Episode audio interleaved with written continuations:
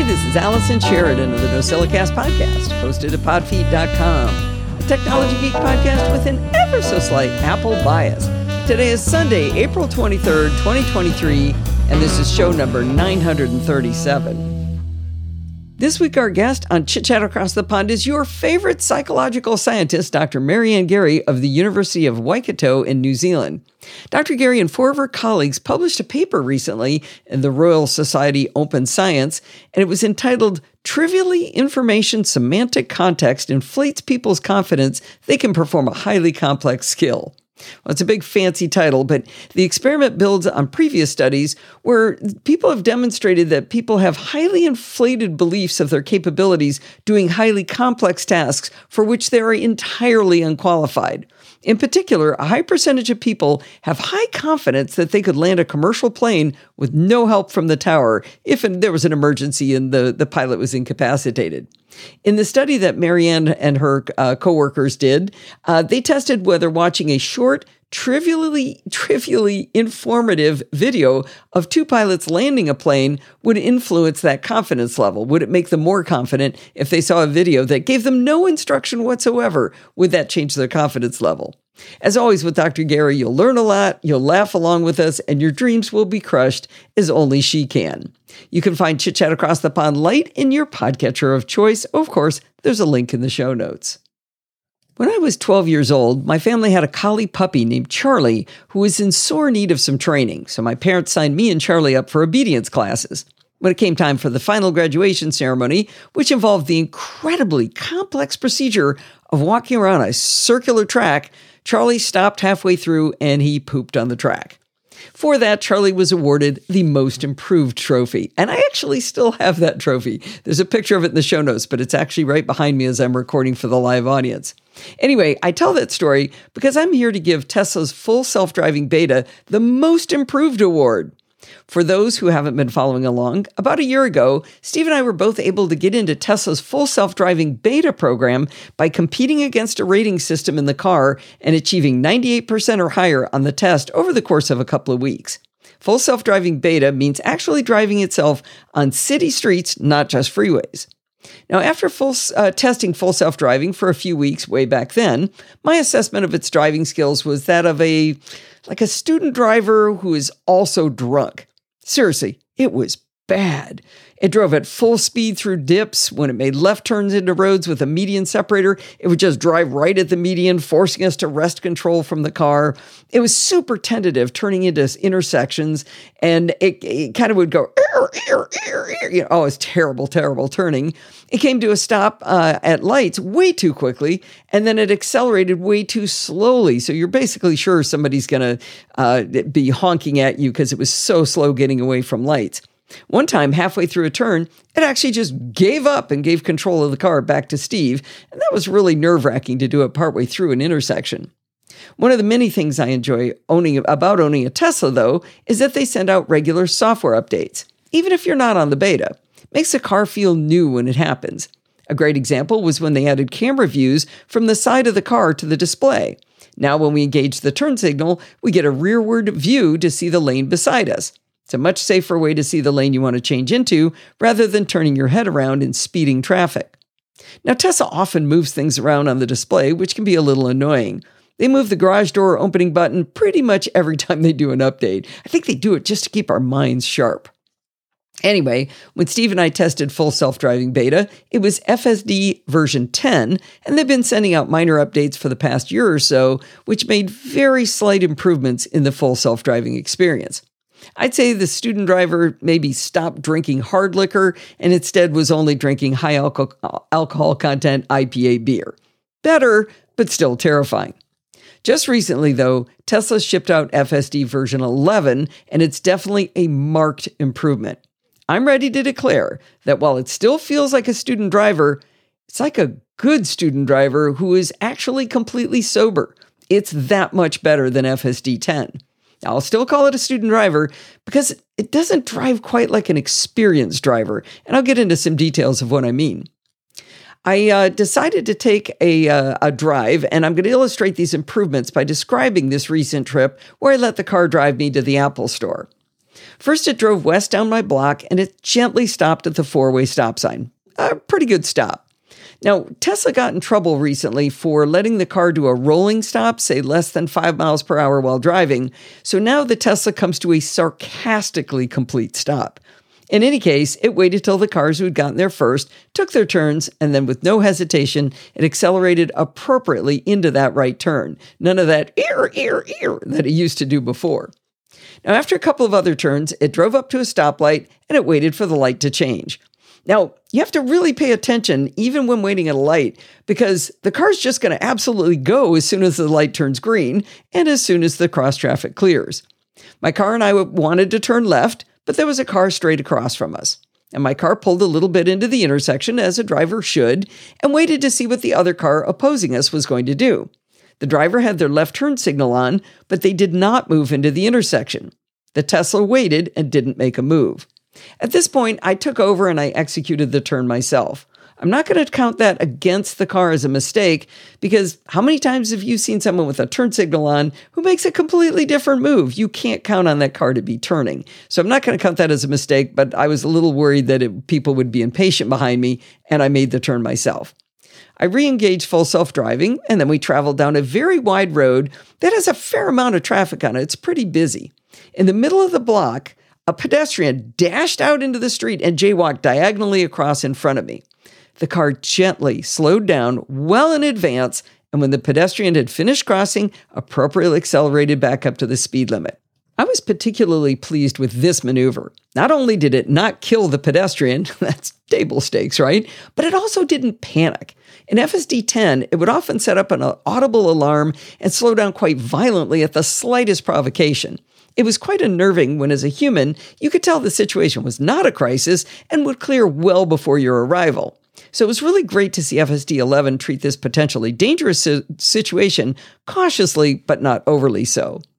Another bothersome thing with FSD 10 was that it was truly terrible when making a right turn into traffic.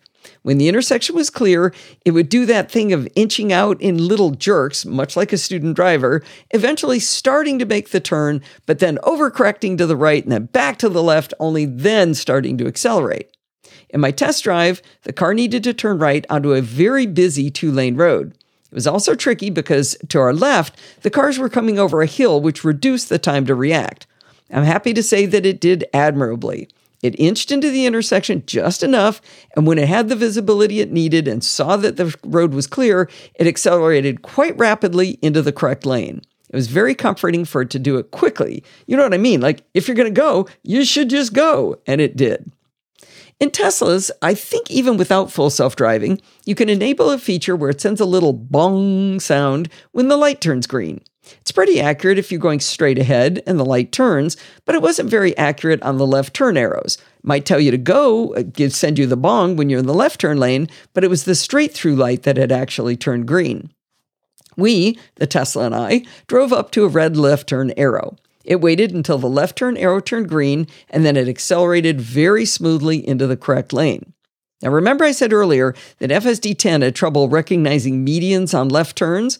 I was very relieved not to have to wrest control of my car as it cleared the physical medium with, median with plenty of space.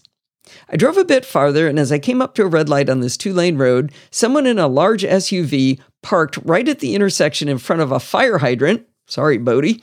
Not only that, he opened the driver's side door all the way up and got out of the car and stood there in the lane. At this point, he was blocking easily a third of the lane that I was currently driving in, or I should say, the Tesla was driving in. The Tesla did not panic.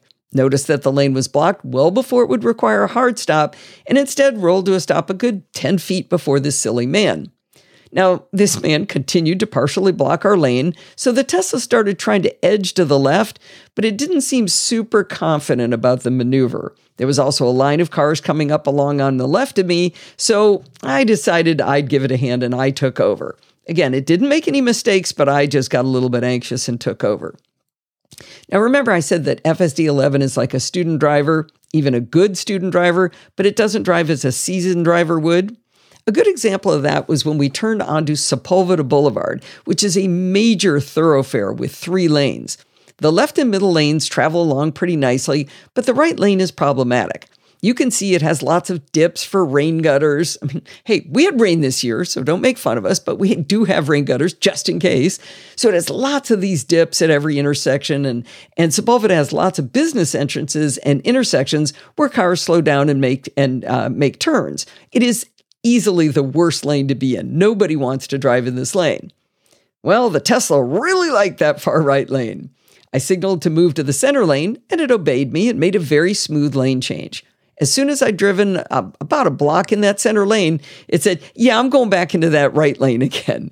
Now, it wasn't technically wrong, but no human drivers were choosing that lane for obvious reasons because it was an annoying lane. I let it drive that way for the rest of the ride, and it made no errors. While I still find it stressful to let the car drive itself, overall, I wouldn't say it made any outright mistakes on this particular drive. I did find that it drove faster than I'm comfortable with at certain times. However, every time it seemed too fast, I checked and it was driving at or under the posted speed limit. I think I might be a little old lady driver, so uh, you know, take that for what you what you will. Later, Steve and I took a drive together in my car where he was in the driver's seat with full self driving and control. In this drive, we experienced more of those I wouldn't have done it that way events. For example, there were a couple of areas where we know the traffic backs up. So if we were driving, we would get into the correct lane a mile or more before an upcoming turn.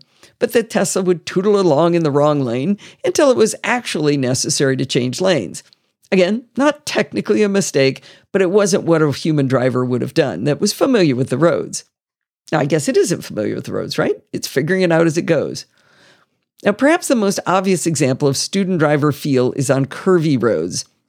Experienced drivers will hug the inside of a turn, but the Tesla always goes for the middle of the lane, no matter what. So this isn't dangerous per se, but it feels like a loss of control, as though the car's going to slide out of the curve, like they're, it, it's not going to stay tight. You know, normal human drivers that we tug the inside of that that uh, lane. So it, it was again just not the way we would have done it. Now it also has trouble when lanes get super wide. On the particular drive where Steve was was behind the wheel, there's a park that lets out onto a busy two-lane road. At the park exit, they widened the lane to allow drivers to merge in more easily. Well, all the Tesla knows, though, is that the lane it's driving in is normal width, it's going along normal, normal, normal, and then suddenly it grows to almost twice as wide as normal and then narrows back down. The only thing that Tesla knows to do is drive right down the middle. So it's uh, it's it's to the left because it's in the narrower lane. As it got wider, it's going farther and farther to the right, and then it has to come back in and to the left again.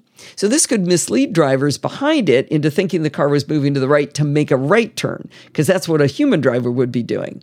As it starts to narrow, though, the Tesla continues straight while still staying in the middle of the lane. Again, not the way a human would drive it. It also made the same mistake it has made on this drive since we started testing FSD. One of the left turns is onto a road with a painted, not physical median. In the US, painted medians are designated by a double double yellow line. While it appears to have learned not to drive over the physical medians, it ran right over the end of that painted median, just like it did on FSD 10.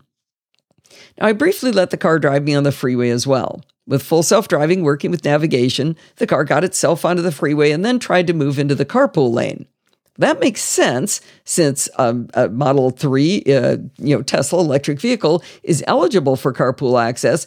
But what it didn't know is I never put the carpool access cars stickers on my car.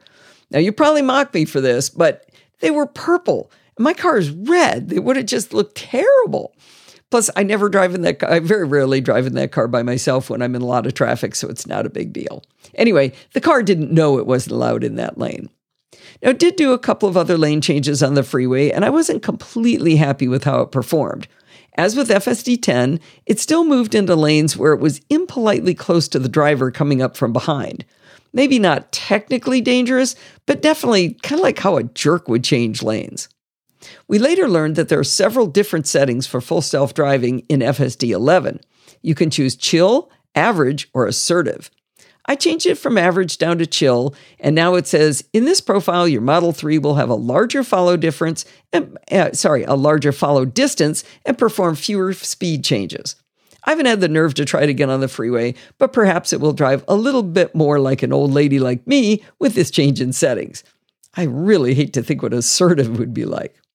The bottom line is that Full Self Driving 11 is a huge improvement over Full Self Driving 10. I was beginning to doubt our driverless future, but this update renews that hope.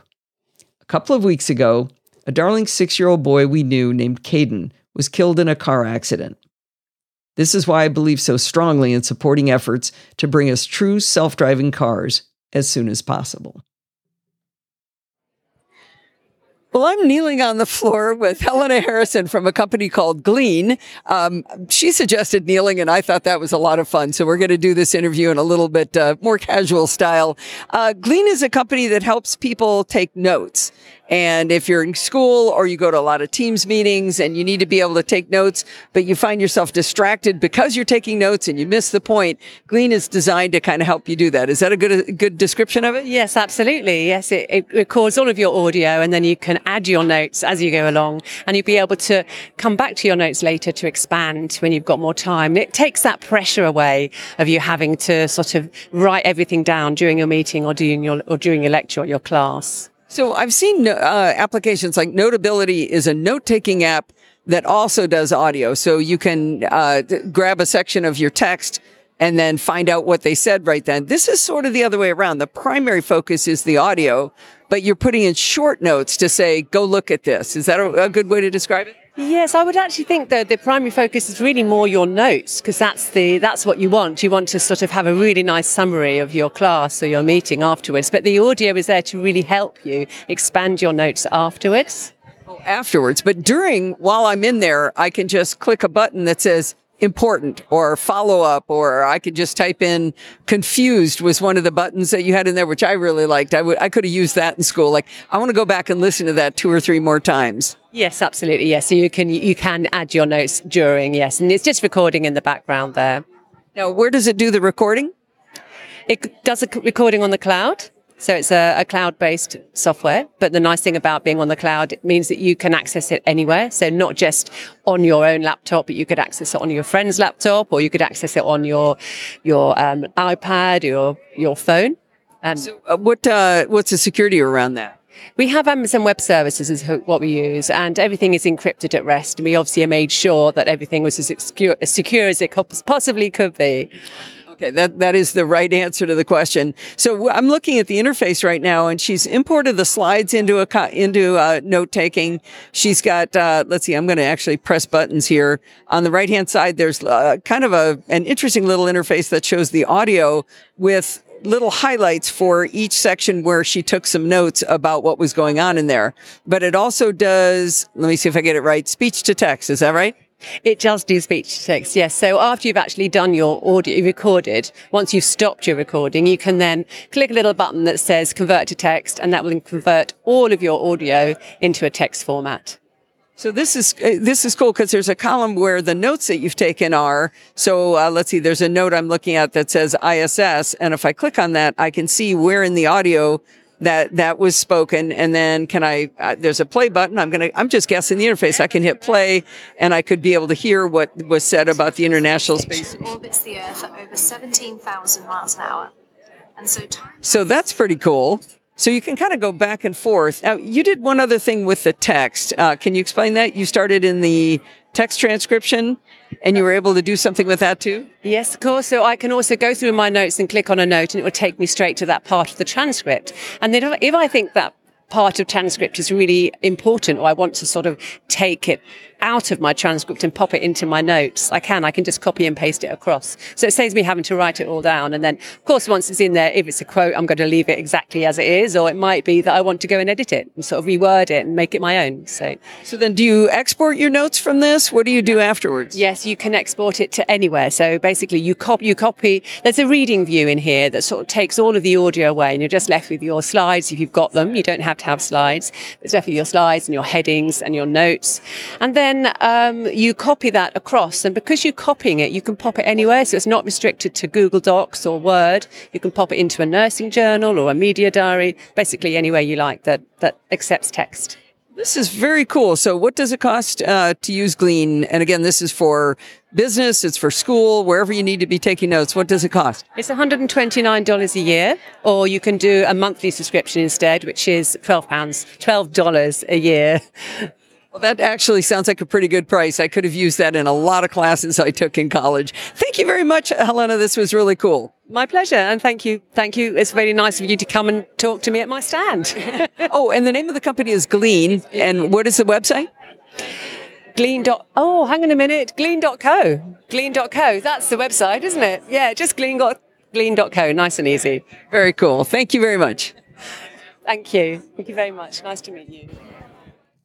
Last week, after Terry Austin made me buy Hush for $50, I conveniently mentioned that in my plug for folks to support the show. Guess what happened? Both John Murray and Bill Reveal went over to podfeet.com slash PayPal and they donated collectively more than enough money to cover Hush. Their generosity and show of support is overwhelming. Now, I should mention, this isn't even the first time the two of them have donated. If you'd like to be awesome like John and Bill, please consider giving a one time donation or donations on a schedule of your choosing to show your support of the work that we do at the Podfeet Podcast. Remember, you can do it at podfeet.com slash PayPal. Remember a few months ago when I spent a stupid amount of time automating the incredibly complex procedure of unchecking a box in Preview's export window to remove the alpha channel from PNG files? Well, the problem to be solved is that images with an alpha channel have transparency, and if they're dark images, they're impossible to see if the viewer is using dark mode on their device.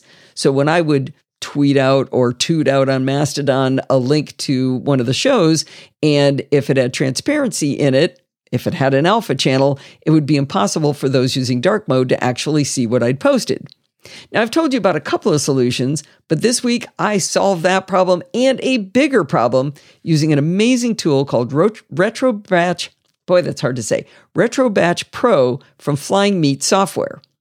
Now, the problem to be solved this week, separate from the alpha channel problem, is creating effective featured images for my blog posts. You know how if someone posts a link on social media, expands to show the title and an image? Well, people have figured out that posts with featured images are much more likely to cause the reader on social media to follow through and look at the link. If you create your blog post properly in your content management system, such as WordPress, you get to control what image is shown when that link is posted. Now, technically, I can slap any old image I like as the featured image in WordPress, but whether it looks good when you see it is a whole nother thing. For example, if my image isn't at least 400 pixels tall, Facebook won't render anything at all. And if it's the wrong aspect ratio, WordPress, in cahoots with my theme, I'm really not sure who to blame here, will crop the image. In spite of spending a lot of time trying to create a repeatable process to make uncropped, good looking featured images, I have not succeeded until now. What I do know from talking to my theme vendor is that if I don't have a sidebar on my theme, which I don't, then my theme will crop images to 1040 by 650. Now that means there's no need for me to upload anything bigger than that. Now, that aspect ratio is a little bit wonky, and I'd prefer 2 to 1. So, my goal was to create featured images at 1040 by 520. Now, let's say I find a company's logo for the featured image so they get some visual juice from the review. Last week, for example, Sandy reviewed a product from Anker, and I ran into the problem that I always run into. The logo file was very high resolution, but it was the wrong aspect ratio. At 3357 by 800, it was more than 4 to 1. Now, if I plop that very high resolution image into WordPress as the featured image, it gets crops, so all you see is NKI. Now, think about that. There isn't even an I in the name Anker. It's truncated the E, so I'm seeing the middle NK and part of the capital E. While the process to make the featured image look nice is unpredictable, tedious, and error prone. After literally years of attempts to make it a reliable process, about a week ago I came up with a less terrible than the other methods process. Using Affinity Photo, I created a 2 to 1 1040 by 520 rectangle in white, and I saved it as a preset. So when I open Affinity Photo, if I then open the preset, I can drag my image onto the new image file and start dragging it around on that white rectangle. So there's a white rectangle underneath the image file. If my image file is too big, like say the Anker logo, I have to resize it until it fits either in width or height and then get it centered properly. When I think it looks good enough, I have to export the file and save it with a new name and either save this uh, Affinity photo file or delete it. It's still annoying and it's still time consuming, but it's not as bad as all of the other methods I had tried. You might ask why I chose a white background when dark mode folks are people too. It's because I had to pick something, okay? I'm not going to modify the background for every single image. Anyway, this image size problem it is triply aggravating because it shows up just often enough and it always rears its ugly head right when I'm finally done with an article. And that makes it even more frustrating. So imagine I spend hours and hours crafting a story and adding screenshots, entering alt tags so our screen reader friends can enjoy the images. I make sure the grammar and spelling are correct. I'm double checking links to sources. I publish, I push it up to WordPress. I throw in the featured image and then I have to stop because the featured image looks poopy. I scream out in despair every single time. Well, after the most recent problem with the Anker logo, I went to Mastodon and I asked my followers, is there some way to automate a solution to this? The wonderful Greg Scown responded. You might know that name. He's the co founder of Smile, the people who make the most awesome text expander software. He suggested I take a look at Acorn as it supports AppleScript. I don't know much about AppleScript, but I know people who do, so I thought maybe it was worth a shot. Acorn is an image editor, by the way, that you probably have already heard of. I trotted off to the Flying Meat website to take a fresh look at Acorn. The last version I paid for was version 3, and it appears that developer Gus Mueller has been very busy since I last used Acorn, as he's on version 7 now. Anyway, as I started looking at Acorn, I realized Gus has another app, and it's called RetroBatch.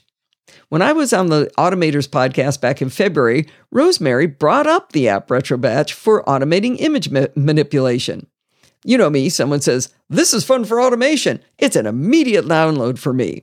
I didn't have time to play with it right back then in February, so I put play with RetroBatch Rosemary on my to do list so I'd remember who told me about it and remember to do it. Just like the other 24 items languishing on my to do list, it never got done.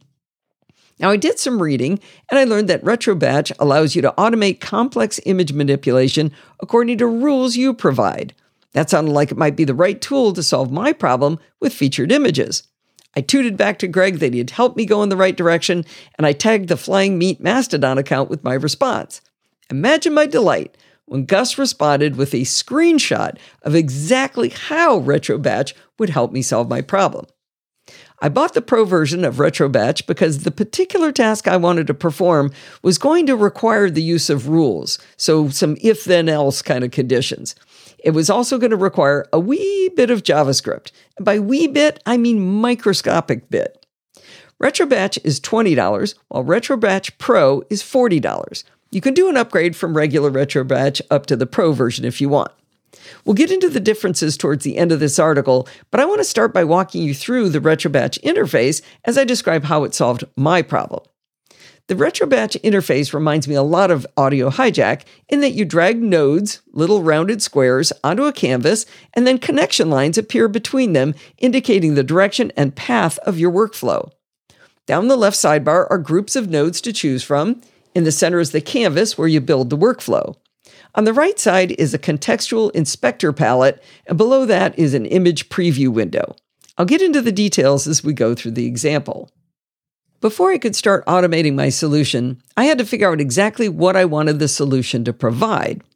Now, images that need to be modified fall into four different buckets based on their sizes, and the modifications are different for each of these four scenarios. That's why I was going to have to write these rules. Of course, being a nerd, I drew it up as a truth table. Now, you can't see the truth table because you're listening, so I'll describe it to you in words instead. The four conditions are number one, the image is bigger in both dimensions than my targeted size, 1040 by 520. In that case, I need to scale down once in each direction until both dimensions are no larger than that target dimension. The, Im- the second scenario is the image is wider than 1040 but shorter than 520. I want to scale the width down to 1040. What if the image is narrower than 1040 but it's taller than 520? Those images, I want to scale the height down to 520. Finally, what if the image is smaller in both dimensions than the desired 1040 by 520? In that case, I don't want to apply any scaling at all. All right, with my truth table set aside, that gets us the image scaled properly, but we need to do something to add width or height to the dimension that it, where it's deficient.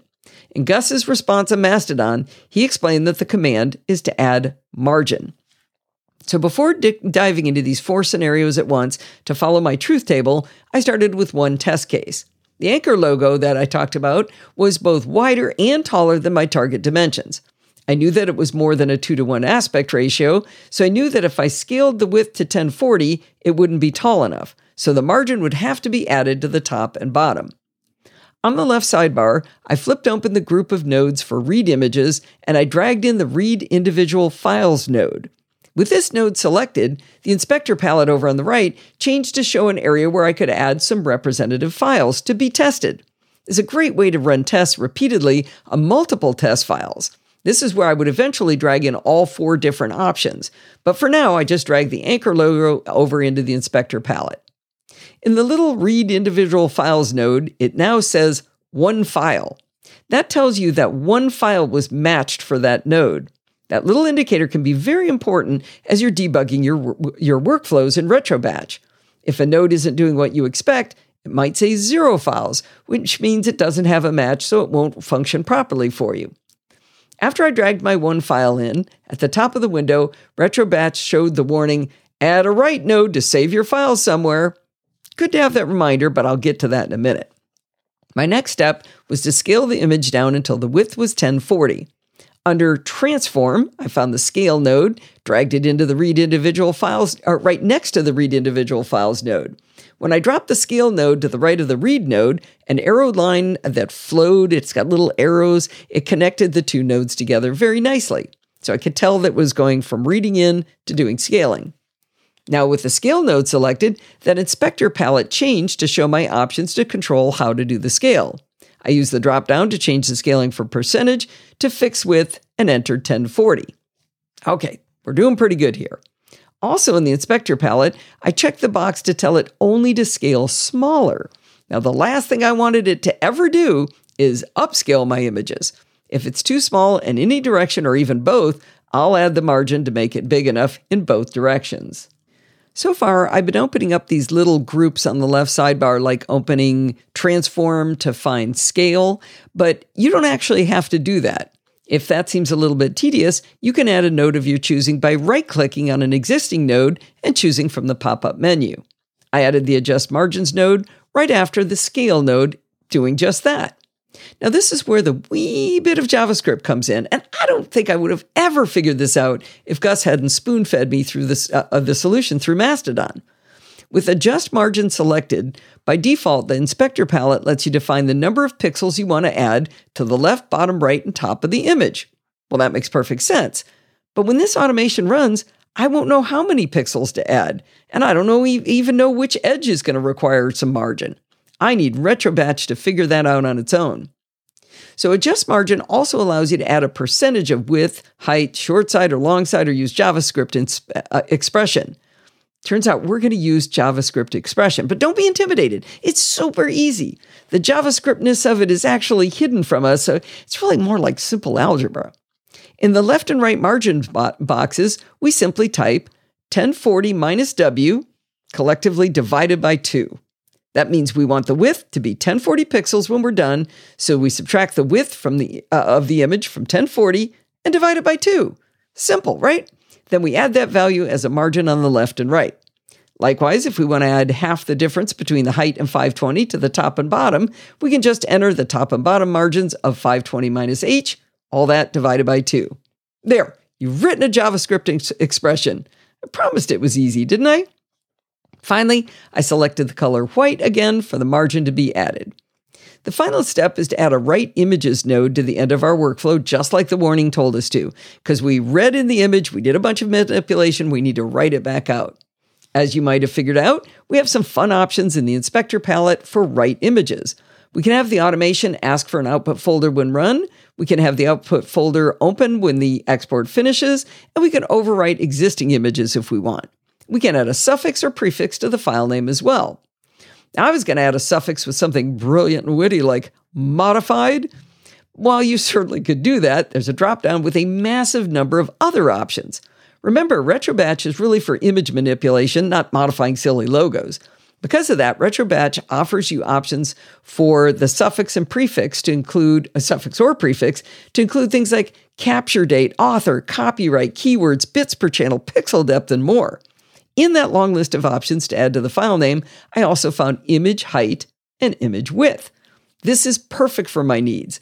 Since it knows H and W, we've been using it in our equation, I can have my exported images suffered, uh, suffixed with H, uh, what, like uh, the 1040 by 520. So I can clearly tell them apart from my originals. Now, there's really one uh, more important part of the interface for RetroBatch I want you to know about. If you select an image node, such as that initial read node or the ending write node, in the bottom right, you'll see the image preview window for that stage of your workflow. So let's say you just have the read node selected. I can see the Anker logo with this very wide aspect ratio, and it's got no white space above or below it. There's a zoom slider to help you see the image at a reasonable magnification for its size. In the very bottom right is a little info button that'll pop up what looks like some of the EXIF data for the image, you know, all that nerdy goodness photographers care about. It also in there shows the dimensions of this input file, and I was able to see that the Anker logo is 3357 by 800 pixels. So that's my unmodified original. I had to, by the way, I had to zoom down to 22% to see it in that viewing box. Now, if I click on the right node instead in that image preview, I can see that now the image is around 2 to 1 aspect ratio and it has a nice white margin on the top and bottom. So if I click on the info button, I can see the resulting image will now be 1040 by 520 and will have that information tacked onto the file name. This is a great way to see your workflow is doing exactly what you want before you even bother having it execute. I mentioned up front that you can drag a pile of images in to test the workflow you've created. If you do that, you'll see them all lined up in that image preview window, and you can tap through them to verify that each will be modified to your desires. Now it is time for the moment of truth. At the top of the window is a play button that will run your automation, or you can use Command Enter to make it go. I was delighted to see my 1040 by 520 image squirt out to the folder I had requested with the suffix that I wanted. Now, my workflow at this point takes an image, scales it to the correct width, and adds the margin to the top and bottom. But this workflow doesn't know anything about my truth table yet, so it doesn't know how to do different things depending on the dimensions of the image. Adding rules was crucial to my workflow because I needed RetroBatch to figure out whether the images are taller or wider than the desired aspect ratio, and only then scale the images and finally add those margins. Now, rules in RetroBatch look a lot like the rules we're familiar with making smart folders in Finder or smart albums in Apple Photos. You'll be very sim- uh, familiar with how they look. Now, I do want to mention rules again are only available in the Pro version of RetroBatch. I do have trouble pronouncing that, don't I? Anyway, I created four rules to parse the images into the four scenarios of my truth table using image pixel width and height and whether they were greater than my desired dimensions. When I was done with the final design of my featured image workflow, I tested it with a bunch of representative files. Now, by a stroke of luck, I just happened to include one image that had that pesky alpha channel. So it looked really silly after going through the RetroBatch workflow. It was the right dimensions, it had the white margin just as appropriate, but in the middle of the image, you could see right through it because it was transparent. I created a new RetroBatch workflow completely separate from the first one, to see whether it might be a better way to solve my pesky alpha channel problem than all the other methods I'd created. In the discussion forums for RetroBatch, I found out that to remove the alpha channel, you can simply add a matte node. My test workflow was very simple with only four nodes. Read in the image, set a rule to check to see if it had transparent pixels if they were present, and then slap on a matte if they are, and then write out the image. Easy peasy. I saved out my workflow and called it no-alpha.retrobatch. Then I discovered RetroBatch allows you to export it as a droplet. I exported it as a droplet, and suddenly I had an app. I dragged the transparent PNG on my droplet, and boom, the transparency was gone. Now I knew this droplet was a keeper, so I held down the command key and I dragged the app into my Finder Windows toolbar. Now, if I ever have a transparent image I want to use on the web, I can simply drag it onto the app in the toolbar and boom, I am done. So freaking easy. I am just so excited. This is so much easier than all of the other 28 ways I tried to do this. All right, now that I knew how to fix the alpha channel problem, I just added that same uh, set of steps to my featured image workflow. So, so now if it uh, if it finds that transparent images, it just slaps on the matte right before it squirts it out. Now, the workflow is pretty cool looking and it's very readable. It starts with the read file nodes, then it branches into the four rules of my truth table. The first rule goes through the two scaling nodes since those images are too big in both directions. The two rules that grab images are too big in one or the other dimensions, those only go through one scale node. Finally, the last rule has no scaling at all because it's too small in both directions. After going through that process, all four rules converge to just one adjust margins node, one matte node, and then to the final write images node. Now, the only thing I wish it had was some indication of what the nodes are doing without having to select each node and look at the inspector palette. For example, every rule node just says rules. It would be nifty if I could enter a name for each node, like too big in W and H, I asked Gus whether there was a way to name the rule nodes or add some kind of text to them so you could see which rule did what at a glance without opening the nodes. I was delighted with his response. He wrote back, You know, that's a good idea I hadn't considered, and nobody has asked for it yet. I'll see what I can do about it in a future release. How cool is that? Anyway, after I'd run all my tests, I exported my featured image workflow as a droplet, and it also earned a treasured spot in my Finder toolbar. I am so excited about this workflow and I couldn't wait to use it. I went back to the post about Hush by Terry Austin because the Hush logo looked really poopy on my featured images. The logo is an 850 pixel rounded square, which is super high res, but my theme in WordPress cropped the top and bottom of it. I, I dragged the Hush logo onto my featured image droplet and dragged the resulting image into WordPress, and now it looks fantastic. All right, now that I've told you about how I used RetroBatch to solve my problem, let's chat just a little bit about what else it can do to kind of trigger whether you'd be interested in it. I mentioned that there's a pro and regular version of RetroBatch. If you're using the regular version of RetroBatch, you can see the nodes you would have access to if you had the pro version. They're clearly marked, so Gus isn't trying to trick you, but he lets you play with them to see how they would work if you upgraded to pro. Now, RetroBatch is really well documented, and in the documentation, I found a listing of which features are available in both Pro and regular and what's available just in Pro. There are 56 nodes available for both versions, and 23 more are available in the Pro version. I highly recommend going to this link in the docs to see everything RetroBatch can do. It might inspire you to see what more you can do to automate your photo workflow. Now, as I said, the documentation for RetroBatch is excellent. If you write documentation yourself, you might actually be interested in checking out the tools Gus uses to create his. The docs for RetroBatch are written in MKDocs, which is an open source static site generator, and the theme is open source, and the site on which he hosts the theme is also free. You can find all of the links about these documentation tools in his docs at flyingmeat.com. All right, back to using the tool. As you lay out nodes, I said that these connection lines automatically appear but sometimes it's a little hard to move a node so that the connection lines between nodes are exactly what you wanted it to do. If you require more granular control, RetroBatch allows you to draw the connection lines by hand.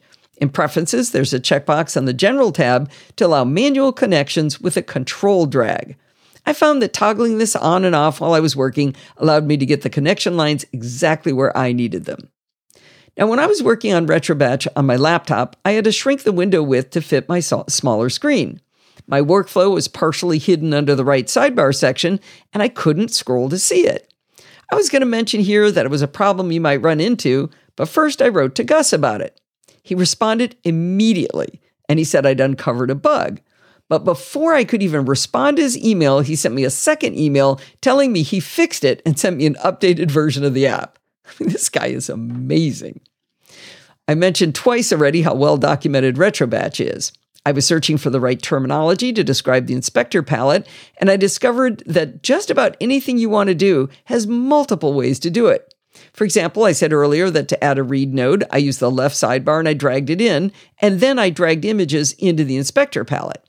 Turns out, You can just drag an image or a selection of images or even a folder containing images right onto the canvas, and RetroBatch will automatically create that read node and populate the inspector palette. It's a way easier way to do it. If that's not the way you want to do it, you could also use Edit Add Node.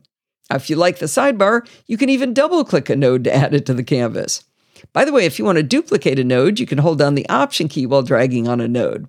I used that last trick once to actually copy a node from one workflow to another, and it worked.